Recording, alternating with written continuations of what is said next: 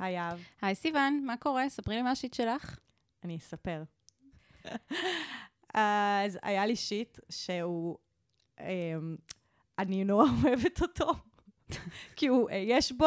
מכירה שמישהו מתאהב באמנות שלו, אז אני מרגישה שאנחנו מתאהבות ב shit שלנו. לא, זה מדהים באיזה shift, כאילו קורה לך ה shit, ותוך כדי שהוא קורה, את כזה, אני אספר, איך אני אדבר על זה עם סיוון בדיוק. בפודקאסט? איך אני אדבר. על זה, וזה כבר, זהו, אבל אני רוצה, את יודעת, אני רוצה להתחיל בעצה, ולהגיד לכל האנשים בעולם, שקורה לכם משהו שיטי, פשוט דמיינו תדמיינו איך אתם מספרים לנו את זה בתחילת הפרק. וואי, לגמרי.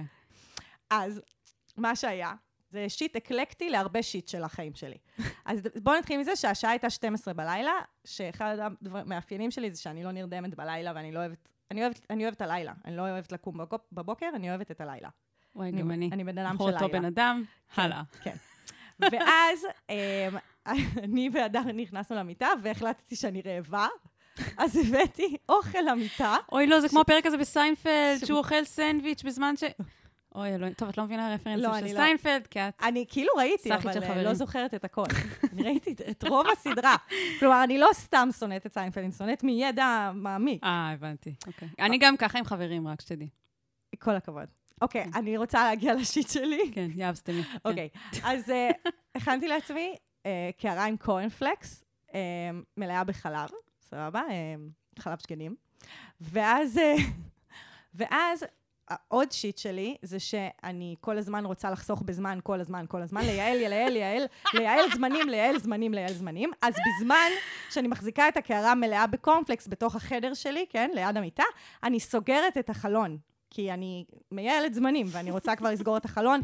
יש מזל שלא גם צחצחתי שיניים תוך כדי, כן? אבל כאילו...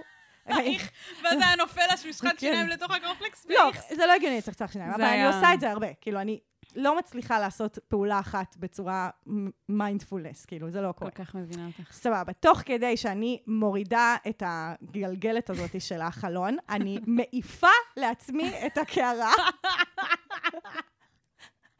אני מה זה יכולתי לצפות את זה? על המיטה. ואז את אומרת שהדר מלכלך. על המיטה, וכל הקורנפלקס והחלב נמרחים. זה נראה כאילו צ'רץ' הקיא על המיטה. באמת, ככה. פלאק, על כל המיטה, עם עם- על ה- אם על פעם. אחת חשבתי שיהיה פה שיט של סיוון בלי קי של צ'רץ', אז עכשיו זה נראה כמו קיט של בדיוק, צ'רץ'. בדיוק, בדיוק. צ'רץ' הכלב שלי. ואז, אוקיי, ואז מה שכאילו קרה זה שנכנסתי לארור, כי בעצם אף פעם לא התמודדתי, לא התמודדתי עם כזה לכלוך. בסיטואציה שכזו, שזה גם נוזלי, זה גם על השמיכה, בסכנה לגעת במזרון. אני לא ידעתי מה לעשות, הייתי עובדת עצות. הייתי עובדת עצות. מה הדר עשה? אני מתה. זהו. וזה עכשיו עוד שיט מספר שלוש, סבבה? כאילו, אמרתי, זה אקלקטי. אני מנסה לפנות מעולה. לבן זוגי, שותפי לחיים, ולהגיד לו, אדר, איך, מה לעשות? מה לעשות? איך להתמודד עם הסיטואציה אליה נקלעתי? והוא מתחיל לתת לי עצות הכי גרועות בכל מה שקשור לניקיון. אם הקשבתם לפרקים הקודמים, יש לו Oh. אוטיזם קל. ואני אמרתי לעצמי, למה אני בכלל מתייעצת? אוטיזם ניקיון? ממש. ולמה אני בכלל מנסה להתייעץ איתו? מה הוא אומר לי? עזבי. מביא מגבת קצת רטובה, לחה, סבבה? ומתחיל לעבור על, ה, על השמיכה, על, עליה. אני אומרת לו, אבל אדר, זה, יס, זה יחמיץ ויסריח, כאילו, לא, זה חלב. לא, נו. זה חלב. אז תזרקי את זה בבוקר לכביסה, מה הבעיה? לילה אחד זה הוא לא לא, הוא, יחמיץ. הוא רצה שאני אלך לישון עם מזה, זה. לא חלב אמיתי, זה לא יחמיץ. זה, זה יחמיץ, ועוד איך, זה יהיה רטוב ודביק, אני הייתי עושה את מה שהוא עשה. זה עם מלא סוקר. זה. בעיה בפני עצמה. ואני באיזשהו שלב אמרתי לו, עזוב, אתה פשוט לא מבין. אתה לא מבין. רק הייתם יכולים לראות את הפרצוף שלה עכשיו עם היד, היא שמה יד של כזה עצור, של stop sign. עזוב, אתה לא מבין. לא, זה פשוט הייתי כזה, עם מי את מנסה לה- להתייעץ כאן? מה נראה לך? עם מי את מנסה?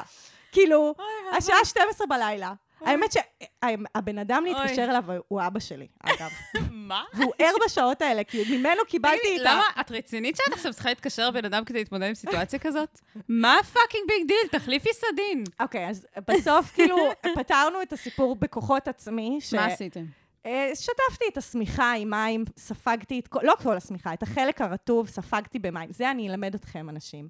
שאם משהו נשפך לכם על השמיכה, זו שמיכת אה, סמי פוך כזאתי. כאילו, אי אפשר, היא... היא... קיצר, שטפתי אותה במים, תליתי אותה כדי שתתייבש, ישנו רק עם סדין אחר, וכיבסתי את הסדין. ואני כאן כדי, שר- נשרדתי כדי לספר. טוב, תשמעי, סיוון, אני ממש נהניתי, אבל זה היה השיט הכי מטומטם שסיפרת עד כה. מה, 12 בלילה, שת... אני כאילו הייתי כזה, את יודעת, בקטע של להיכנס למיטה, להתרפק על הקורנפלקס שלי כזה בשקט, מול, אה, אנחנו רואים Modern Family, אז כזה מול Modern Family בשקט, ואז כל ה shit הזה קרה, ולא היה לי מי לחלוק את, כי הדר רק נותן לי עצות כזה של, של, של חאפר, כאילו. תקשיבי, קודם כל, קודם כל, ככה ייעשה לאישה שנכנסת עם אוכל למיטה. אני חושבת נכון. שזה דבר דוחה, זה הרגל דוחה. נכון. כל בני הזוג שהיו לי, אני, היה לי חוק, באמת, אתה לא נכנס עם אוכל למיטה, איכס. אוהבת תאכל זה במטבח. אני אוהבת את זה. תאכל שנייה, זה תזה, הרגשה של תחזור. פינוק. זה הרגשה של פינוק. תעשי את זה על המ- ספת רייש הרחבה והכיפית שיש לכם, ביום הבא, לא באותו ערב. דבר שני, אני עם הדר בסיפור הזה. תמיד את עם הדר. נכון. מזל שיש לו ותמיד אותך. הדר איתי. אבל כן. אני הייתי מגיבה כמוהו. לא, אני אפילו לא הייתי מגיבה כמוהו. אני אפילו אני אומרת לך, סיוון, מה big fucking deal? זרקי את הדבר הזה עכשיו לכביסה ונתמודד עם זה מחר. בואי תראי עכשיו modern family ותאכלי את הפאקינג לא דוחים שלך. למחר את מה שאפשר לעשות היום. אני לא דחיינית. זה לא עניין של דחיינות, זה עניין שכשזה יתייבש יהיה יותר קל להתמודד עם זה. לא, אי אפשר שזה יתייבש עם הזה. לא משנה.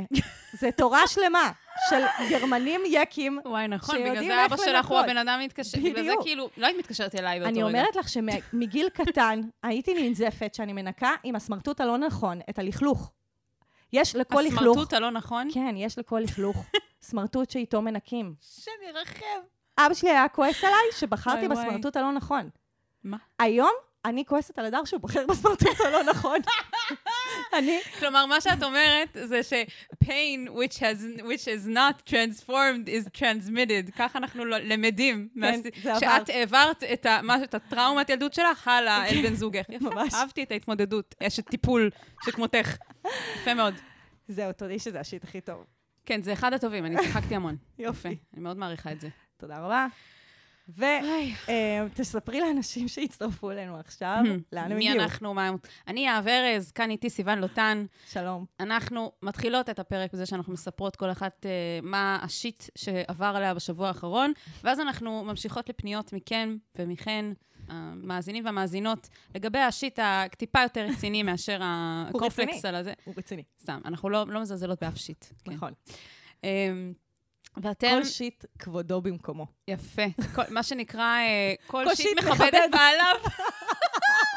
הלוואי וזה השם של הפרק. וואי, כל shit מכבד נעשה, את נעשה בעליו. מם ייחודי רק לחלק הזה, אוקיי. כל shit מכבד בעליו. אוקיי, אז אתם, יש לכם shit בחייכם, סוגיות, בעיות, עניינים, אנחנו מקריאות את זה, נותנות לכם עצות. אה, עצות שאתם תקבלו בברכה, לא כמו העצות שבן זוגה של סיוון שיושבת איתי פה נתן לה והיא פשוט אה, נפנפה. אז לא, אנחנו מצפות שתיקחו את זה ברצינות ותעשו מה שאנחנו מייעצות. יופי. אז נתחיל. יאללה, נתחיל. אני ממש צריך את ה... אני ממש צריכה את זה. מה אני יכול לעשות במצב כזה?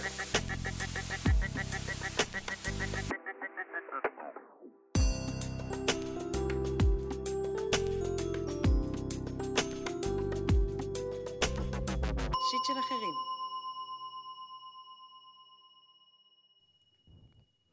יעל, בת 16. בחיים לא הייתי במסיבה או ישיבה גדולה כזאת, או קטנה, אף פעם. בזמן האחרון יש לי הזדמנויות ללכת, ועכשיו אני מתלבטת.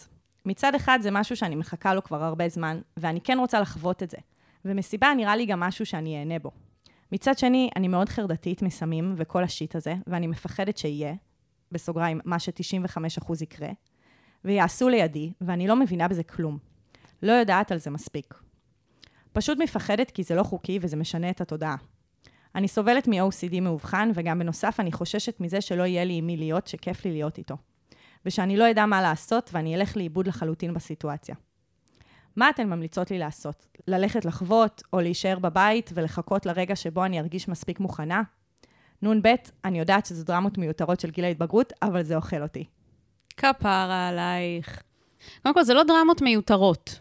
דרמה היא לא מיותרת אף פעם, גם אם היא דרמה. אבל נכון. אפילו, אפילו דרמה זה לא, כי אני נזכרת בעצמי בגיל 16, וזה זה דאגות uh, שגם לי היו, אז כאילו, ברור. מה שמדאיג אנשים uh, בכל הגילאים, זה מדאיג. מה שמדאיג אותך מדאיג, זה לא דרמות מיותרות. נכון, בקיצור. וגם אגב, יש לזה תצורות שחוזרות על עצמן בכל גיל. כאילו, מה שהיא מתארת, נכון. הסיטואציה הזאת, זה משהו שמלווה את בני האדם לאורך כל החיים. פשוט כן. זה מתחיל בגיל ההתבגרות. נכון. אני בדיוק על זה רציתי לדבר, האמת. כן. שמה שמניע אותך כרגע, יעל, זה החרדה והפחד והדאגה, וזה מאוד טבעי, אבל לי חשוב להזכיר שזה לא משנה באמת מה מפחיד אותך. כלומר, מה, the matter at hand, מה שנקרא, הנושא, אם זה סמים, אם זה שתלכי לאיבוד, אם זה שלא יהיה לך כיף, או עם מי להיות. אלו הם הכותרות, וכמו שאמרת, כל גיל, אולי יש לו את ה... כל תקופה בחיים יש לו את הדאגות שלה, אבל היום זה הדברים האלה, בעוד שבוע זה יהיה דברים אחרים, בעוד שנה זה יהיה דברים אחרים. ומה שחשוב זה שתצליחי לפתח את הכלים איך להתמודד עם זה. בסוף זה לא, מה שמשנה פה זה לא אם זה הסמים או החברים או ה... זה, זה, כן. כן. זה תמיד יהיה משהו. התכוונתי לזה שמה שמלווה אותה כל החיים ומתחיל בגיל ההתבגרות, זה הנושא של לחץ חברתי. אה, כי בעצם, אוקיי. היא, היא מתארת כאן סיטואציה שהיא רוצה להגיע לסיטואציה חברתית, אבל שהיא יודעת מראש שיש דברים שהיא לא תוכל לשתף איתם פעולה, ושהיא לא רוצה לשתף איתם פעולה, והיא לא יודעת איך היא תתמודד עם הלחץ הזה. כן, אבל זה לא רק לחץ חברתי, יש פה גם עוד אה, פחדים לגבי כל מיני דברים. אני ממש חושבת שזה זה. כי... זה אחד הדברים, אני, אני רואה פה שזה אחד הדברים, Mm-hmm. ויש גם כל מיני דברים אחרים, ש... כלומר, גם אם לא יהיה לחץ חברתי, יש דברים שמדאיגים. או גם אם היא תעמוד ב... ב... אל מול הלחץ החברתי, יש דברים שמדאיגים. מהמם. אז כאילו, מה שאני אומרת בעצם, זה שמבחינתי מה שחשוב פה, כאילו, אפשר להתייחס לכל אחד מהדברים שמדאיגים, מהמם. אבל לפני שנעשה את זה, אני חשוב לי להגיד שגם ב, בעוד 5, 10 שנים, 20, 30 שנה, יהיו דברים שידאיגו, זה כנראה יהיה דברים מסוג אחר, אבל הם ידאיגו באותה מידה, ו, וזה רק זה שהם ידאיגו, זה משהו ש... זה, זה בעצם, כאילו, אני שומעת איך אני מתמודדת עם הדאגה שלי אל מול הדברים האלה.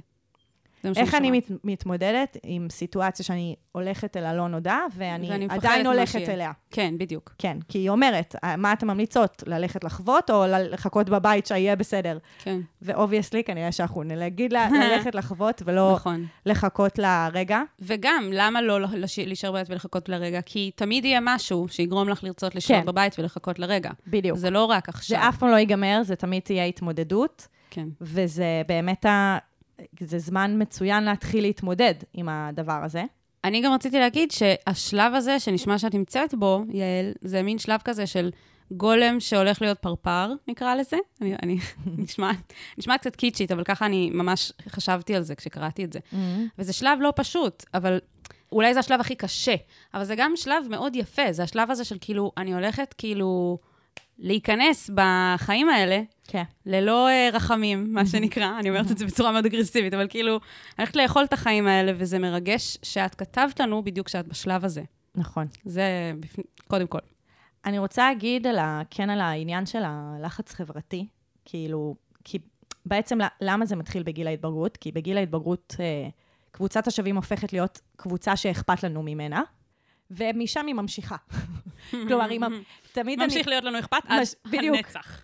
כאילו אנחנו, עד, עד, עד גיל ההתבגרות כזה אכפת לנו ממה שההורים שלנו יגידו, ומאז, מגיל ההתבגרות זה מתחלף. למרות שאני זוכרת שעוד כזה בשלהי היסודי, כן. כבר מאוד הרגשתי שאכפת לי, כאילו, יותר מאח- מהחברים ב- בכיתה מאשר ממה שההורים... לגמרי. זה כאילו כל הזמן גדל וגדל, עד שבגיל ההתבגרות זה ממש מתעצם. ואני חושבת שכשאנחנו מתבגרות, כאילו, כשאנחנו עוברות את גיל ההתבגרות, אז אחד הדברים שאנחנו בתקווה מקבלות, זה איזשהו סנס כזה ותחושת יותר ביטחון לעמוד אל מול הלחץ הזה.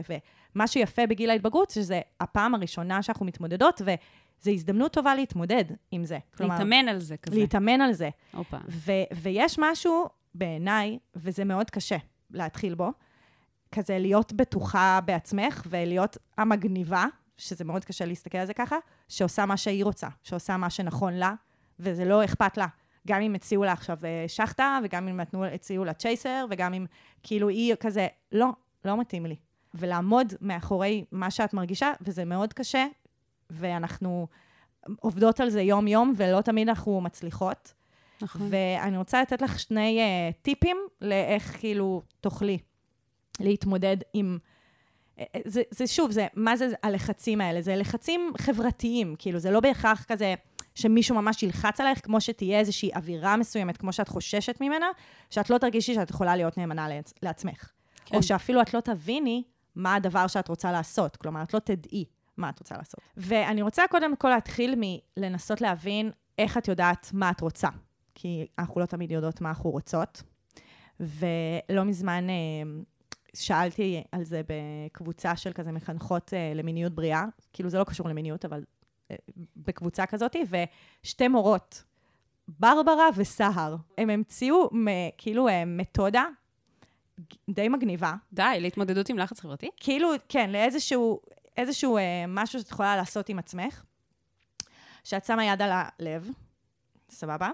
ואז את, כאילו, את שמה את היד, סבבה? ואז את אומרת, אוקיי, מה מבקשים ממני לעשות? נגיד, מבקשים ממני לקחת, אה, לשתות צ'ייסר, אוקיי?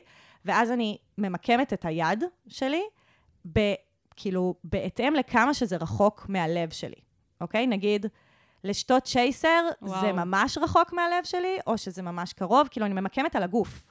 וואו. ואז אני יכולה לראות פיזית את המרחק מכמה זה, כמה זה באמת מה שאני רוצה לעשות, כי אני אוכל להסתכל על המרחק בצורה קונקרטית ולהגיד, זה ממש קרוב למה שאני רוצה, כמה ויתור זה דורש ממני, והאם אני רוצה לעשות את הוויתור הזה.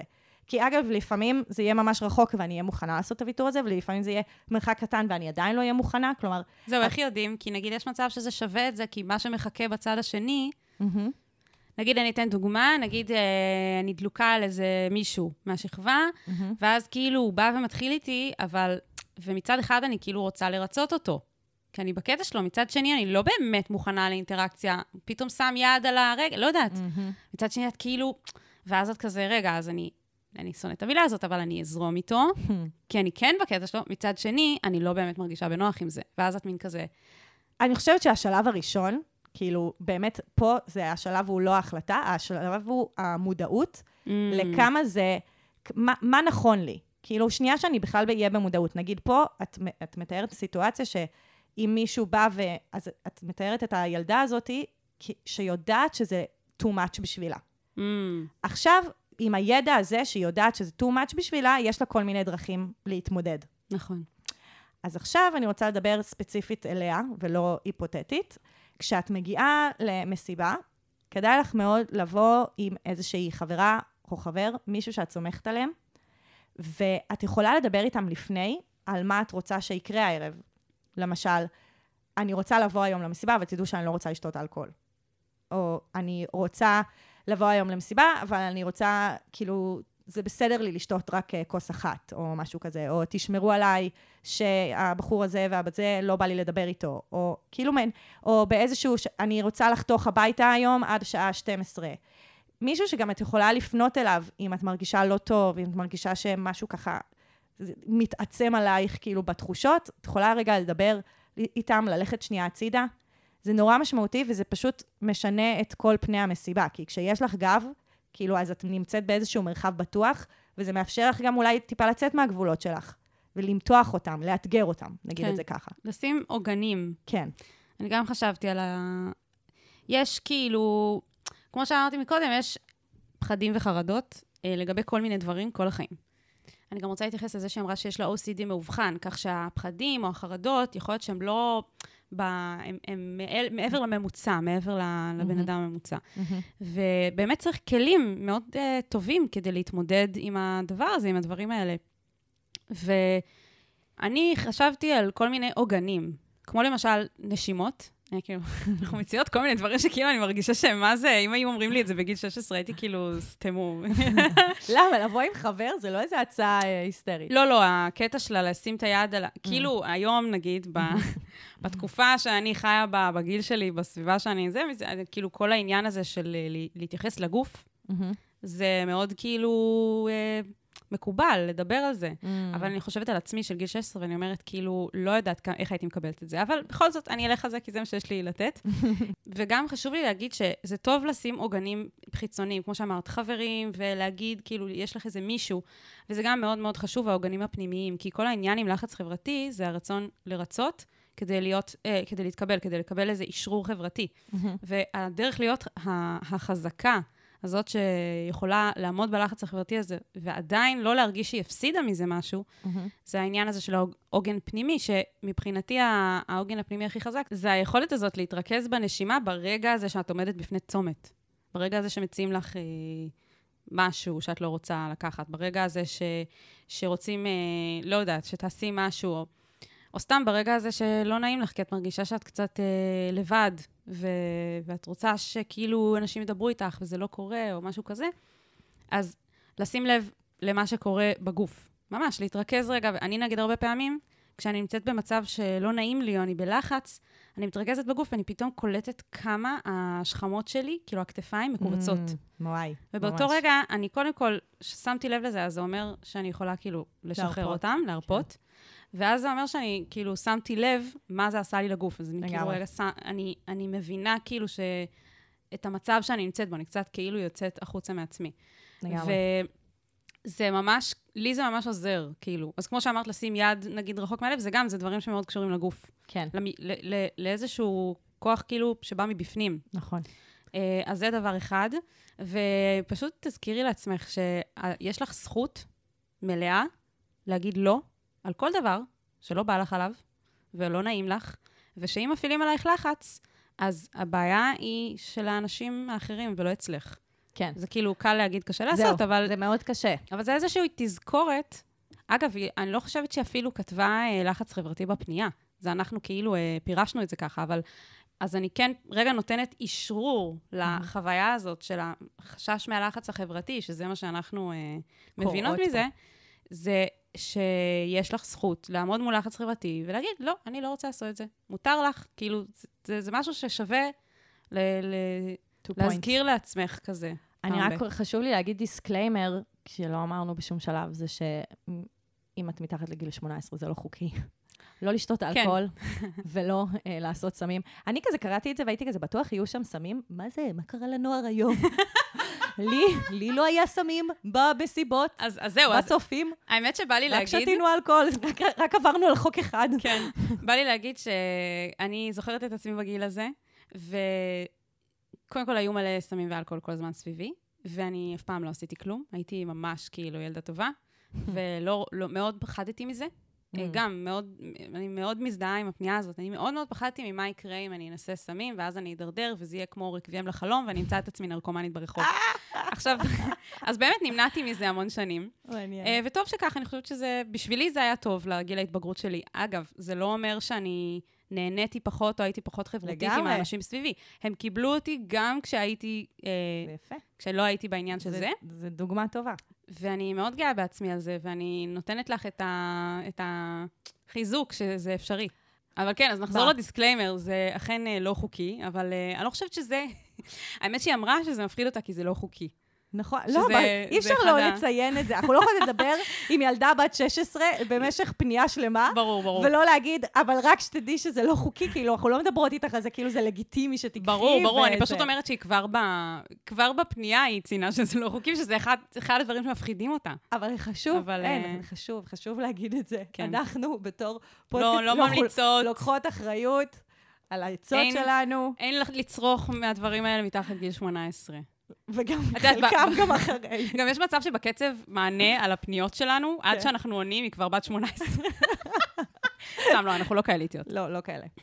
אבל, אמ, אז נחזור לפנייתנו. אני רק רוצה לתת המלצה אה, לסיום, שהיא גם כיפית. אמ, אני סופר סופר אהבתי את הסרט 8th grade בנטפליקס, ראית? וואי, זה אחד היפים, את חייבת. את מה זה תאהבי את זה? גם בתור מי שהייתה שנים בדלת פתוחה, את כל כך תאהבי את זה, סיוון. אז אה, זה סרט שממש אה, ריגש ונתן לי כוח ותמיכה, ו- וממש הזכיר לי את עצמי בגיל הזה. Mm, זה על ילדה בש... בשבוע האחרון של כיתה ח' mm, בארצות הברית, שאני גם אה, למדתי בארצות הברית בכיתה ח', אז, אה, והייתי, זה מאוד הזכיר לי את הימים ההם, ויש שם הר- הרבה מהדברים שמתמודדת איתם בחורה בגיל הזה. Mm. אמנם היא טיפה יותר מבוגרת, כן? זה לא כיתה ח', זה קצת, זה קצת יותר, אבל וואו, זה סרט ש... זה היה כיף, ונראה לי שאת תאהבי את זה, יעל. מדהים. טוב, יאללה, אייל, שיהיה בהצלחה, נראה אותך במסיבות. סתם. ותהני במסיבה. תהני זה- במסיבה. כן. וגם אם לא תהני, העיקר שתשמרי על עצמך, נכון, ותהיי נאמ- נאמנה לעצמך. נכון. מקסימום לא תהני, לא, לא נורא. נכון. אז הפנייה הבאה שלנו היא מאלכס קרב, בן 23. את לא יודעת מי זה בטח. לא, את יודעת מי הוא זה? מאנטומיה של גריי. תפסיקי כבר לא לדעת דמויות מאנטומיה של גריי. הייתי בטוחה שזה השם האמיתי שלו. לא, זה- זה- ככה מבטאים אבל את זה השם? דמות באנטומיה של גריי, דמות מאוד מרכזית. שאיך מבטאים את זה באנגלית? אלכס קרב, אה, קרב. כאילו, כן. סבבה. אז אלכס קרב, בן 23, עכשיו אני אשחק אותה כאילו אני כן יודעת מי זה. יפה, אחלה בחירה של שם, אני ממש איזה אחלה רפרנס. אוקיי. אז הוא אומר ככה, כבר חמש שנים החלום שלי הוא להיות רופא. זה התחיל אי שם בהתמכרות לאנטומיה של גריי, והמשיך עם סקרנות ואובססיה לכל מה שקשור לעולם הרפואה. יש משהו לטפל באנשים ולעזור להם שממש עושה לי את זה. לא חשבתי שאתעניין במקצוע כזה. הייתי תלמיד גרוע בתיכון, והמשפחה והחברים לא האמינו שארצה להיות רופא, שזה מקשה. אבל אני יודע שאם אני באמת ארצה את זה, אני אצליח. אני ובן הזוג שלי טיילנו השנה מסביב לעולם, וזה גרם לי לפקוח את העיניים ולהקשיב לקולות אחרים בכל עניין התעסוקה בחיים. מצד אחד אני מרגיש שאם כבר לעבוד בחיים וללמוד, אז ללמוד רפואה. מצד שני, אני ממש לא מרגיש שזה הייעוד שלי יותר. בכללי, אני לא מרגיש ששום מקצוע הוא, הוא הייעוד שלי, כי אני לא מסתכל על החיים ככה כבר.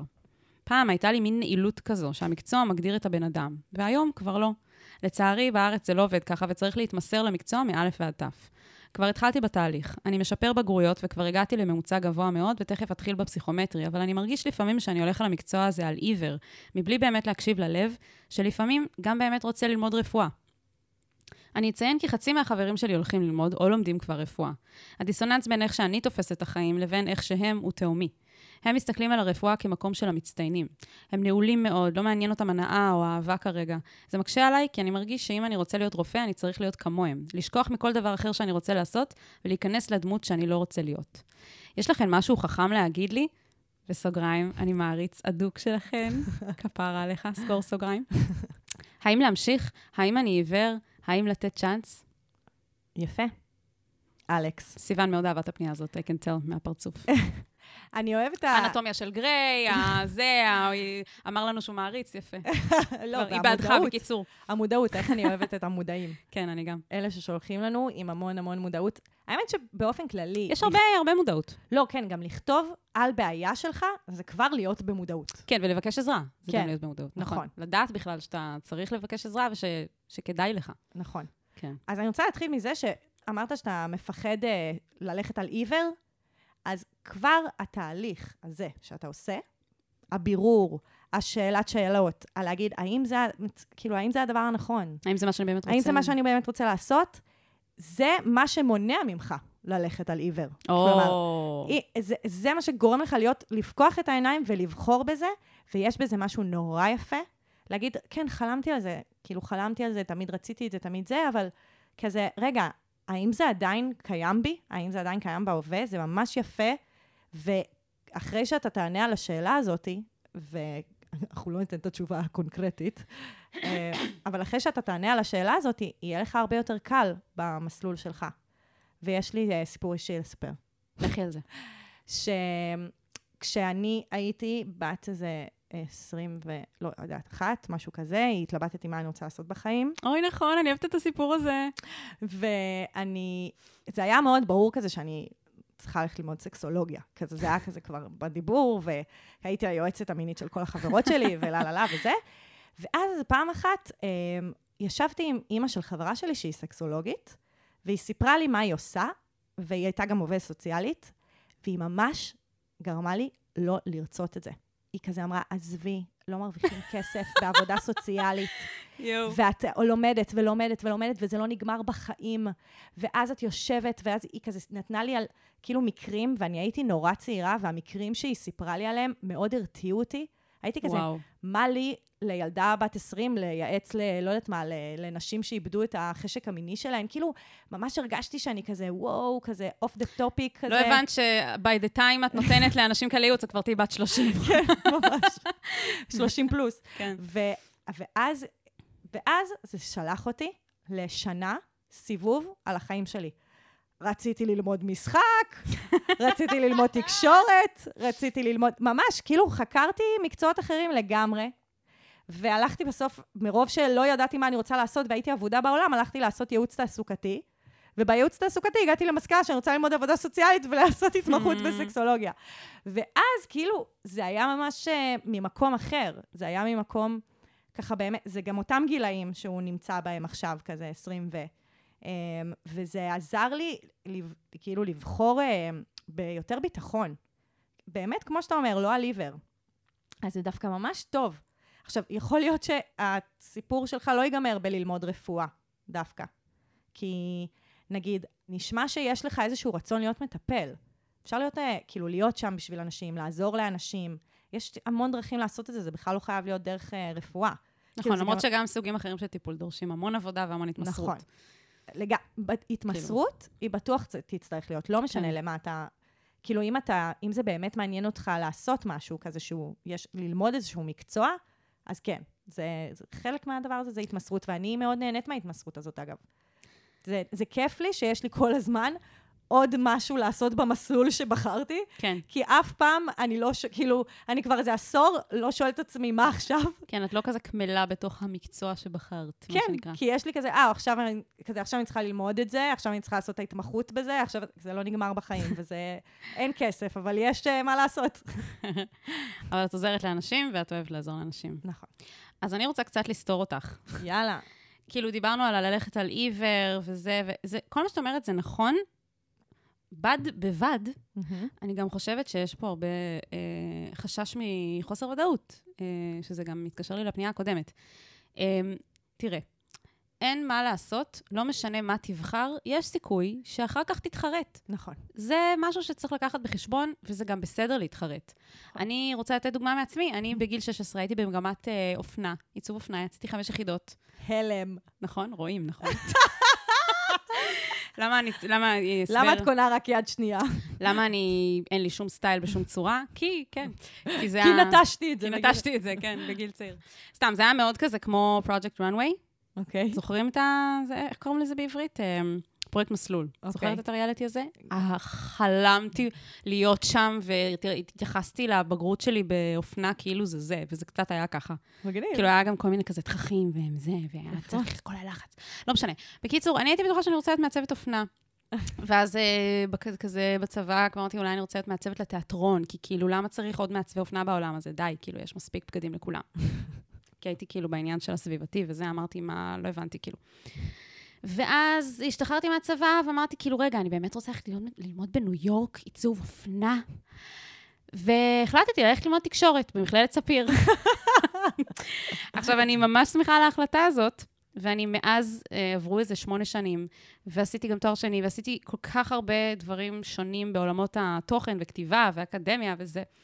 ווואלה, אני עדיין, יש לי את התשוקה הזאת ל- זה ליצירה. מגניב. זה מגניב. ואני יכולה להגיד לך היום, בגיל 31, אחרי כאילו רקורד, שאני כבר כזה עובדת בדוברות וזה, ואני כבר עמוק בתוך מה שנקרא התחום, אם בא לי, עכשיו אני זורקת הכל לפח, אני אומרת בגרשיים, כי שום דבר אף פעם לא לפח, ואני הולכת ולומדת עיצוב. אם אני באמת רוצה את זה, ואם אני מבינה שאני חזרתי בעצם לחלום המקורי שלי אבל ובא לי, רפואה אז זה אין שונה. בעיה. למה? אני הקדשתי עכשיו שמונה שנים שלי, שמונה שנים מהחיים שלי כן, אבל- בלבנות את ה... אבל ללמוד עיצוב ייקח לך שנתיים. לא, זה, אני לא מדברת על עיצוב מול רפואה. אני מדברת על זה ששמונה שנים פיתחתי את הקריירה שלי בעולם אה, התוכן הבנתי, והתקשורת. אוקיי. כאילו, בסדר? לא אם הוא יתחרט עוד שמונה שנים שהוא ירצה, ואז הוא ילך ללמוד רפואה, אלא אם הוא למד שמונה שנים רפואה, ואז הוא ואז הוא יזרוק- מחליט שהוא זורק את זה כביכול. ואז... כן, אני רוצה להגיד הבנתי. משהו על הלזרוק על זה, אוקיי? זה כן. חשוב לי. יש משהו באו הכל או כלום, בללמוד שבע שנים, ואז לעשות סטאז', ואז התמחות, וזה, אני לא צריכה להסביר לך, שאנשים מרגישים שאסור להם לוותר באמצע, שאסור להם לפרוש. כי למה? כי זה לא עכשיו שעשית אה, תואר, ואז עוד תואר, ואז עבדת בעבודה, זה כאילו, זה לא סטיגמנטד, זה תוך מסלול אחד, ובמסלול הזה, אם אתה פורש, אז אתה מרגיש לוזר, כביכול. ואני ממש מכירה את ההרגשה של, ה, של אם אני לא מסיימת את מה שהתחלתי, אז אני לוזרית. ונראה לי שבין השורות זה קצת, מה שאתה חושש ממנו, להתחיל לימוד, מסלול לימודים כל כך מאתגר ודורשני, שזה נתפס ככאילו משהו שאם אתה פורש ממנו באמצע, אז כאילו יצאת בלי כלום, אוקיי? אבל זה, אני לא, חשוב לי להגיד שאני ממש לא תופסת את זה ככה. זה אפשר לתפוס את זה כחוויה מעשירה ומלמדת מאוד. גם אם לא תסיים ולא תצא בסוף עם מקצוע רופא ביד, יש לך כל כך הרבה מה להרוויח ממה שאתה תחווה, ממה שאתה תעבור, מהמשמעת העצמית שאתה תעבוד עליה, מלהיות בסביבה הזאת, מכל מיני דברים. לא תמיד אתה יודע איפה המסעות שלך מסתיימים, וזה גם ממש בסדר, וזאת לא סיבה לא להתחיל אותם. נכון, למרות שאני מרגישה, ספציפית אצלו, זה ש... כאילו, זה לא רק העניין של המסלול הארוך וה... כאילו, זה, שמה, זה מה שמלחיץ אותו. זה העניין של ההגדרה, של אני רופא. לא, זה העניין של, כאילו, פתאום הוא אומר, אני לא יודע אם זה מעניין אותי כמו שזה עניין אותי עד עכשיו. כאילו, סבבה שראיתי אנטומיה של גריי, וסבבה שכזה רציתי את זה בתיכון, וסבבה שכל החברים שלי מסביב רוצים את זה, אז גם יש איזושהי סביבה נכון. שמדרבנת לזה. פתאום אני עומד בפני עצמי, וכזה, אני לא יודע. אז קודם כל, אם אתה לא יודע, וזה ממש בסדר, זה מה שאני אומרת. תתחיל. לא יהיה לך כיף, תפרוש. אה, מה ה big deal? למה? אבל אם הוא מחליט שהוא לא רוצה את זה. כאילו, למה דווקא... כי הוא, כי הוא, אני מרגישה שהוא באמת, באמת חצוי, והוא באמת לא בטוח אם הוא רוצה את זה או לא. זה לא שהוא לא רוצה את זה כבר ומבין את זה, ואז... אה, לא, אני, אני דווקא לא מסכימה איתך שפשוט יתחיל. כאילו, סבבה שהוא יכול בסוף להתחרט. זה, זה אם הוא מחליט שהוא רוצה, אז יש בזה משהו מרגיע. סבבה, יש בזה כן. משהו מרגיע. אבל אני חושבת שעכשיו, בנקודה שאתה נמצא בה, לא. אתה, זה בדיוק הזמן שלך לעשות את העבודה. והעבודה, אגב, בעיניי, היא להרים טלפונים למלא אנשים, mm. ולשמוע אותם על החיים שלהם, ולשמוע איך החיים שלהם נראים. למשל, זה לא ממש משמעותי לשמוע, לדבר עם חברים שלך, כי חברים שלך לפני המסלול, למול, למול עיניכם יש את הפנטזיה של הרופא, כן. בלי באמת להבין מה זה המשמעויות של זה. תמצא מישהו שהוא עכשיו בסטאז', שהוא עכשיו בהתמחות, שהוא רופא בכיר. ת, תדבר קצת על היום-יום שלהם. אגב, כשאני הייתי בבלבלות שלי, אז התקשרתי לאנשים שלמדו תקשורת, וכל הכאילו נושא הזה, וכזה שאלתי אותם איך החיים שלהם mm. נראים ומה הם עושים. וממש אה, הרגשתי שזה כזה לא מדבר אליי. כאילו, כל הדברים שהם אמרו כזה, הייתי כזה, אוקיי, זה נחמד, אבל זה ליד כזה, וכאילו, זה בזכות השיחות עם אנשים, וזה באמת שלב סופר מגניב בעיניי. כאילו, היו לי הרבה שיחות מאז עם אנשים בגיל הזה, שבדיוק מתלבטים לאן ללכת. השיחות האלה הן סופר משמע, משמעותיות. עכשיו, גם לא מספיק בן אדם אחד. כאילו, דבר... כן, צריך איזה מדגם מייצג כזה. בדיוק, דבר עם כמה אנשים, תשמע מהם על החוויה שלהם. זה כמו שהסקסולוגית אה, אחת לקחה אותי החוצה מזה, וכאילו, פתאום... בסוף הח... חזרת. בסוף חזרתי, האמת שחזרתי בגלל שהתחלתי להתנדב בדלת פתוחה. שזה גם משהו, כאילו, אתה יכול להתחיל לעבוד בבית חולים באיזושהי עבודה לא יודעת, שלא, את יודעת, שלא קשור כאילו לזה, אבל נכון. לעבוד בסביבה הזאת ולהרגיש אותה ולחוש אותה, או, ואם יש נושאים אחרים שמעניינים אותך, נגיד, באותו זמן שהתלבטתי ללמוד משחק, אז התחלתי ללכת לאודישנים וכל מיני דברים כאלה. כן, ואז וואו. הייתי כזה, וואי, זה ממש לא העולם שלי, אני ממש רוצה להיות מוקפת באנשים חמודים. וטובי לב, ולא תחרותיים כאלה, וזה, וזה ממש, כאילו, ובכלל, בח... כאילו, זה היה חלק מהאלמנט של הבחירה, זה בכלל לא היה מקצוע כמו איזה אנשים אני רוצה שיקיפו אותי ביום-יום. קיצר, זה, כן. ה... זה גיל שאתה יכול, כאילו, עוד שנייה לפני שאתה נכנס למרוץ, להתנסות ולטעום, וכזה להבין מה, מה עושה לך. וברור שאם תתחרט, אז תקשיב לפרק של פופקורן, שיהב עכשיו תמליץ עליו. אני ממש ממליצה להאזין לפרק בפודקאסט פופקורן של ליאור פרנקל, שהוא מראיין מישהי שהיא כל החיים שלה חלמה להיות רופאה, וזה היה כאילו הדבר שהכי הייתה נעולה עליו, ואז היא הפכה להיות רופאה והיא כבר עבדה בתור רופאה, כן? זה לא רק היא סיימה ללמוד, היא אפילו עבדה בבית חולים, ואז היא הבינה שלא בא לה, והיא התחילה אה, לחקור את תחום הנדל"ן, הפכה ליזמית, וקוראים לפרק הזה, אה, זה הפרק עם אה, דניאלה דנור, קוראים לה, תחפש את זה, תרשום פופקורן דניאלה דנור ותמצא את זה, וגם נשים לינק. אמ, חשוב לי להגיד שאתה יכול להיות מישהו עם תשוקה למקצוע שלך, ולעבוד קשה בשביל לעסוק בו, מבלי שזה מה שיגדיר אותך. Mm-hmm. זה שאתה uh, into something, זה לא אומר שזה הדבר שמגדיר אותך. Mm-hmm. כאילו, אני ממש מבינה את, ה, את התפיסה הזאת שפתאום, כאילו, טיילת בעולם, אתה אומר, רגע, כאילו, בן אדם הוא לא מה, הוא המקצוע שלו. וזה נכון, בן אדם הוא לא המקצוע שלו, אבל זה עדיין, כאילו, אתה עדיין יכול להיות רופא, וזה לא אומר שאתה רק רופא. אה, אז כאילו, זה משהו שהייתי רוצה שתזכור, כי לא משנה במה תבחר, להתמסר למשהו שאתה אוהב, זה דבר טוב. אבל להתמסר זה לא אומר שזה חייב, כאילו, שזה המקצוע המגדיר. שזה שני דברים שונים. אה, זהו. שיהיה לך מלא בהצלחה, אלכס. שיהיה מלא בהצלחה, ולך תחקור. יהב, כן, סיוון. כשאנשים אה, רוצים לכתוב לנו גם פניות, מה הם עושים? אז יש לנו פה לינק לטופס אנונימי, פה בתיאור הפרק, לא משנה איפה אתם שומעים את זה, שאתם יכולים להיכנס ולמלא אותו. אה, ויש לנו את הפוסט נעוץ בקבוצת פייסבוק שלנו, שיט של אחרים, עצות לחיים עצמם, גם שם יש טופס אנונימי. ואנחנו גם ממליצות לעקוב אחרי עמוד האינסטגרם שלנו, כי כיף שם, וקוראים לו other.people.shit. ויש שם כיף וממים ובואו. בואו. כן. אז יאללה ביי. יאללה ביי.